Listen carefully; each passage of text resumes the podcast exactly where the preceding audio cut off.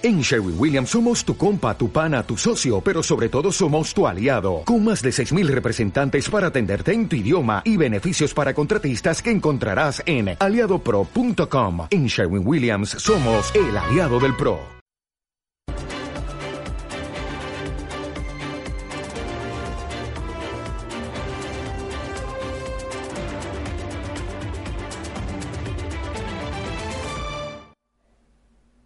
Muy buenas noches, bienvenidos a los servicios informativos de Ceuta Televisión. Comenzamos contándoles que poco antes del mediodía de este miércoles ha arrancado en Madrid la Feria Internacional de Turismo. Lo ha hecho con la inauguración oficial por parte de la reina Doña Leticia, que ha recorrido los pabellones de IFEMA, en la que es la feria más importante del sector en nuestro país. Una feria en la que, como no podía ser de otra manera, Ceuta está presente y ha estado representada este miércoles por el propio presidente de la ciudad.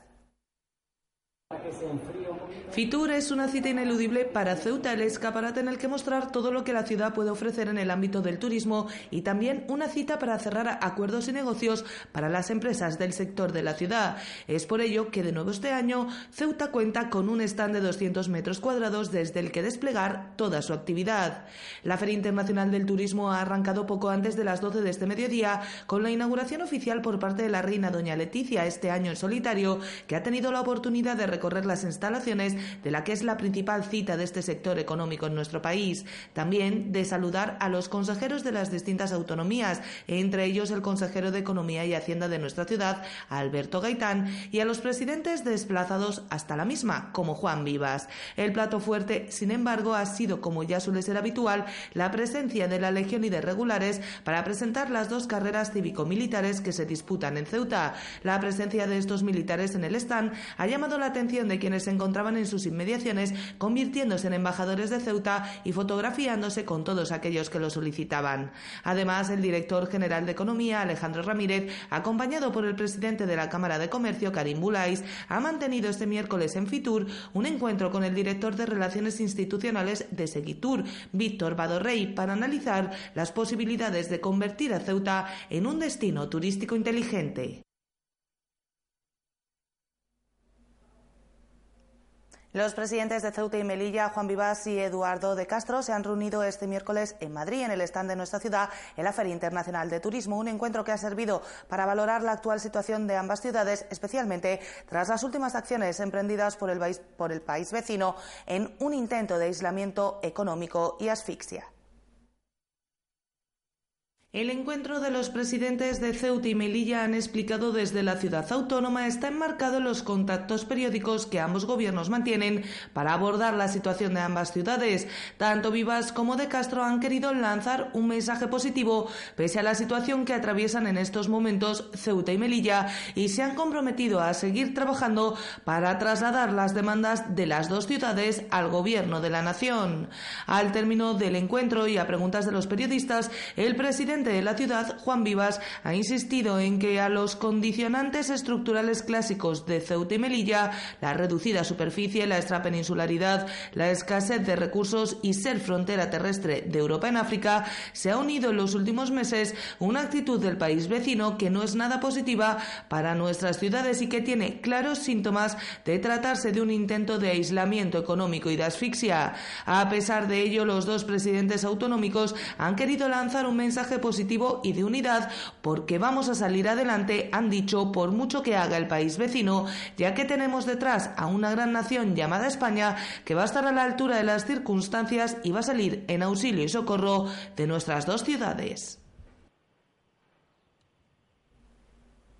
Y cambiamos de asunto porque la Asociación de Hostelería de Ceuta, con el apoyo de la Cámara de Comercio y la Confederación de Empresarios, ha presentado una alegación al presupuesto de la ciudad para el ejercicio de 2020 en referencia a una transferencia de capital de un millón de euros a la sociedad Puerta de África para la financiación de inversiones en el Hotel Puerta de África. Solicitan que la misma se retire y que esa cantidad se destine a inversiones para mejorar la competitividad del sector turístico. Las ayudas otorgadas por la ciudad autónoma de Ceuta han explicado en un comunicado deben cumplir los requerimientos de las directivas europeas en tema de ayudas de Estado. De esta forma han continuado, estas subvenciones no deben favorecer a empresas concretas, ya que ello contribuye a la generación de ventajas competitivas ilegítimas, alterando con ello el mercado. En el caso de la Sociedad Puerta de África, aunque de titularidad pública, interviene en el sector hostelero como un agente más, haciendo negocio con su política de precios, ofertas y servicios, por lo que a todos los efectos han señalado, compite en el mercado hostelero con el resto de empresas privadas, microempresas y autónomos, cuyo rango comprende desde hoteles, restaurantes, bares, cafeterías y empresas de eventos. Por ello, el hecho de que su único accionista sea la ciudad autónoma no le exime del cumplimiento de esta normativa y, por supuesto, no es justificación para recibir una ayuda de un millón de euros en inversiones, lo cual le coloca, han insistido, en una situación de privilegio respecto al resto de agentes que deben recurrir a sus fondos propios para la realización de inversiones en sus establecimientos. Con esta ayuda, consideran los empresarios, la ciudad autónoma interviene de forma irregular en el mercado, quebrando el principio de igualdad y no discriminación y de libre competencia y generando además un perjuicio al resto de operadores que no disponen de este instrumento de forma de ayuda. Desde las organizaciones que han presentado la alegación consideran que la Sociedad Puerta de África, al igual que el resto de los operadores privados, para la realización de las inversiones previstas debe hacerlo a través de sus fondos propios y no a través de transferencias de capital en forma de subvenciones directas a todos los efectos, han insistido, ilegítimas. Por ello se ha solicitado que anule dicha ayuda directa y que se dedique este millón de euros a inversiones de interés general para mejorar la competitividad de un sector turístico con importantes necesidades en diferentes aspectos de su cadena de valor.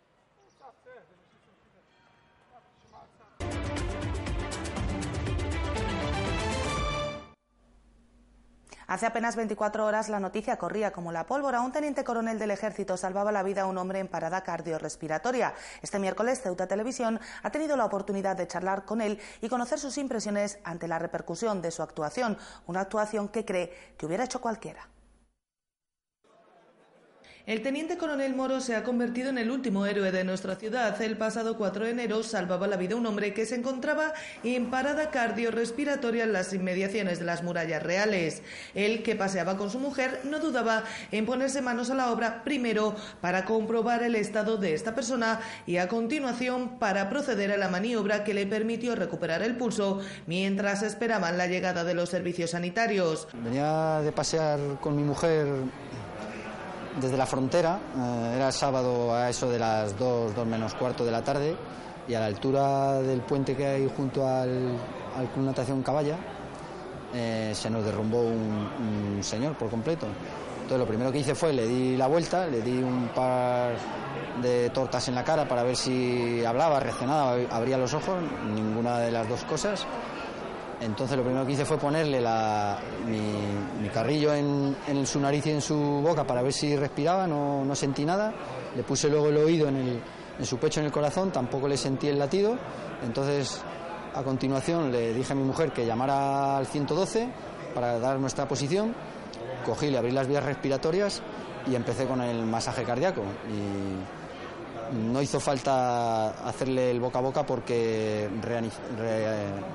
reaccionó bastante rápido y fue una sensación un poco extraña porque en el momento que, que, se despertó y abrió los ojos sentí como un crujido dentro del pecho. Entonces fue una sensación eh, bastante de alivio y, y a la vez placentera porque ya sabíamos que el hombre había había vuelto en sí. Un acto que ha tenido una enorme repercusión en nuestra ciudad, pero que tiene a su protagonista un tanto abrumado, especialmente porque considera que cualquiera hubiera hecho lo mismo que él. Además, no se considera un héroe, ya que ha explicado, su vida no corrió peligro en ningún momento.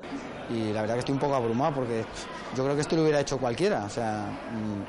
Y hay un montón de comentarios y de likes y demás que, bueno, la verdad que me siento un poco, un poco abrumado porque ya digo que eso yo creo que lo hubiera hecho cualquiera. No, un héroe no, porque en mi vida no corrió peligro en, ningún momento. Hice lo que tenía que hacer, ni más ni menos, pero yo no corrí peligro en ningún momento, o sea que tampoco creo que sea para tener la denominación de héroe. Lo que sí ha querido destacar ha sido la importancia de la formación en técnicas de salvamento, una formación que se inicia en la Academia General Militar y que en su caso ha continuado con las formaciones recibidas para participar en diferentes misiones en el extranjero o con el curso de salvamento subacuático. Yo, aparte de lo que hacemos en la Academia, cuando estamos los cinco años en la Academia General Militar y en la específica de nuestra arma, eh, que recibimos cursillos de de este tipo.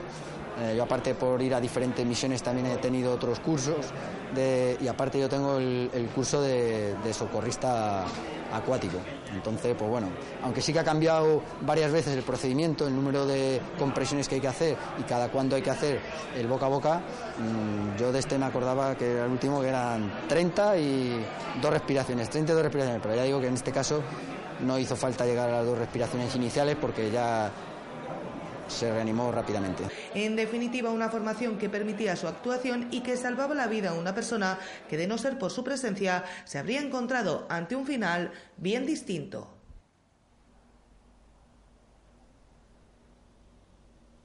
Y cambiamos de asunto porque Educación ha abierto una bolsa de trabajo para cubrir puestos de emergencia no contemplados en las vacantes de interinos, cuyo plazo de presentación acaba este 23 de enero.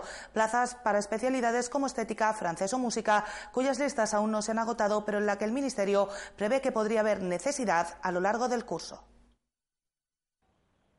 Cuando las listas de interinos se agotan o se prevé que puedan hacerlo, el Ministerio convoca bolsas de trabajo de las especialidades necesarias. En esta ocasión se han abierto tres bolsas para estética, música y francés, esta última tanto para secundaria como para la escuela de idiomas. Aunque quedan algunos interinos todavía, pero el Ministerio prevé que posiblemente le haga falta, entonces se convocan las bolsas uniprovinciales. Esta es la mecánica que está establecida en la orden de interino y así se ha hecho.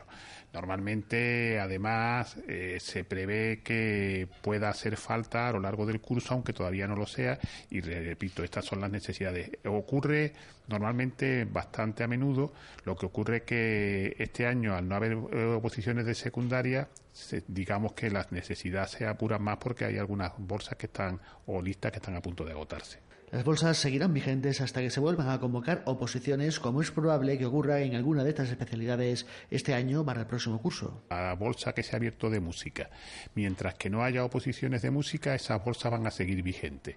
En el momento que se convoquen oposiciones, por eh, este año es probable que, se, que puedan salir pues de música o de francés, puesto que las de secundaria se van a convocar, no sabemos cuáles especialidades, y en ese momento, cuando se convoquen, ya para el curso siguiente, se forma una lista nueva de interinos y las bolsas tanto como las listas de interinos anteriores, desaparecen. El plazo de inscripción concluye este jueves 23 de enero, por lo que el margen para presentarse dado por el Ministerio no ha sido muy amplio. La orden establece un margen amplio. Cuando es por carácter de urgencia, establece un mínimo de tres días y puede llegar a ser hasta diez días. Pero eso ya es la consideración del Ministerio, que es el que decide en cada momento si es un carácter de urgencia, entonces aplica los tres días o aplica el máximo de horquilla, que es de diez días. Existe bastante demanda para las bolsas de empleo, aunque al implicar el requisito de una prueba práctica para acceder a ellas, muchas de las personas inscritas finalmente no acuden al examen, por lo que esta demanda se reduce. La polémica sobre el PIN parental ha abierto un debate sobre la cuestión de quién debe decidir qué aprenden los niños en la escuela y si el sistema educativo posee las adecuadas medidas de control sobre si lo que se imparte en las aulas corresponde realmente a los currículums aprobados. Un debate sobre el que Ceuta Televisión ha preguntado en las calles de la ciudad. ¿Usted piensa que la educación de los hijos debe marcar a los padres o el sistema educativo?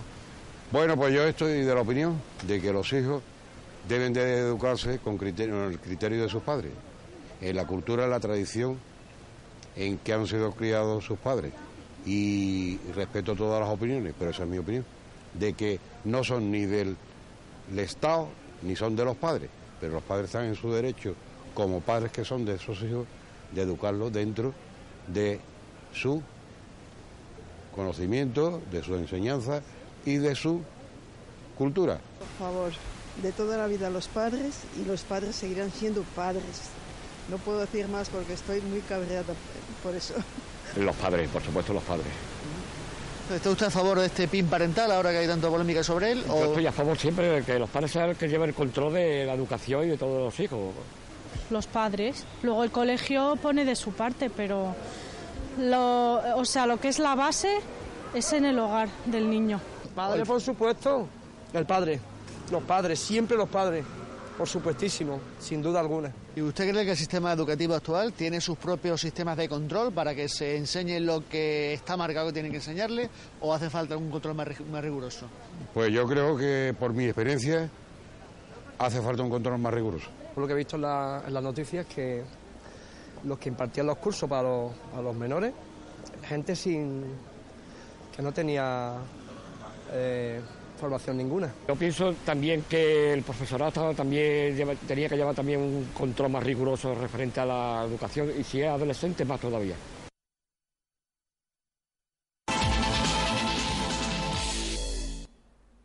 Y en el tiempo del deporte les contamos que la Comandancia General de Ceuta ha reconocido a sus deportistas más destacados en una gala celebrada en el Salón de Actos del Palacio Autonómico. El evento ha servido para rendir un pequeño homenaje al esfuerzo y sacrificio que realizan los deportistas militares durante todas las competiciones, tanto locales como nacionales.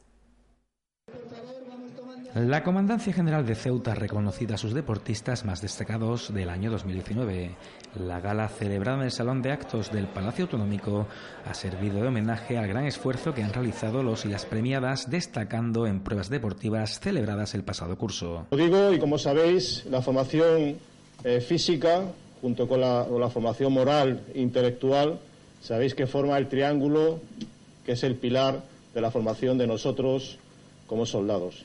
Y además, el deporte, el deporte militar, eh, sabéis que fomenta muchos de los valores que son propios de la institución militar. El espíritu de sacrificio, el compañerismo, la lealtad, el respeto, el sentido del deber y la ejemplaridad. Pero además, eh, esta, esta importancia de todos estos valores y esta ejemplaridad que vosotros habéis tenido participando en los distintos eventos deportivos, lo que, lo que debe servir también es para que seáis el ejemplo para el resto de personal de vuestras unidades. Las competiciones locales han consistido en patrullas de tiro, carreras de orientación de péntalo militar, tiro de arma larga y corta y campo a través. Además, la Comandancia General de Ceuta ha querido también premiar a los deportistas que han destacado en competiciones nacionales.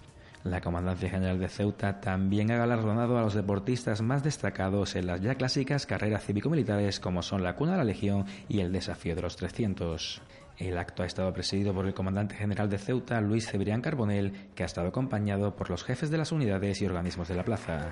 Al finalizar el evento, todos los premiados han posado en el escenario para una foto de familia donde los grandes protagonistas han sido los deportistas.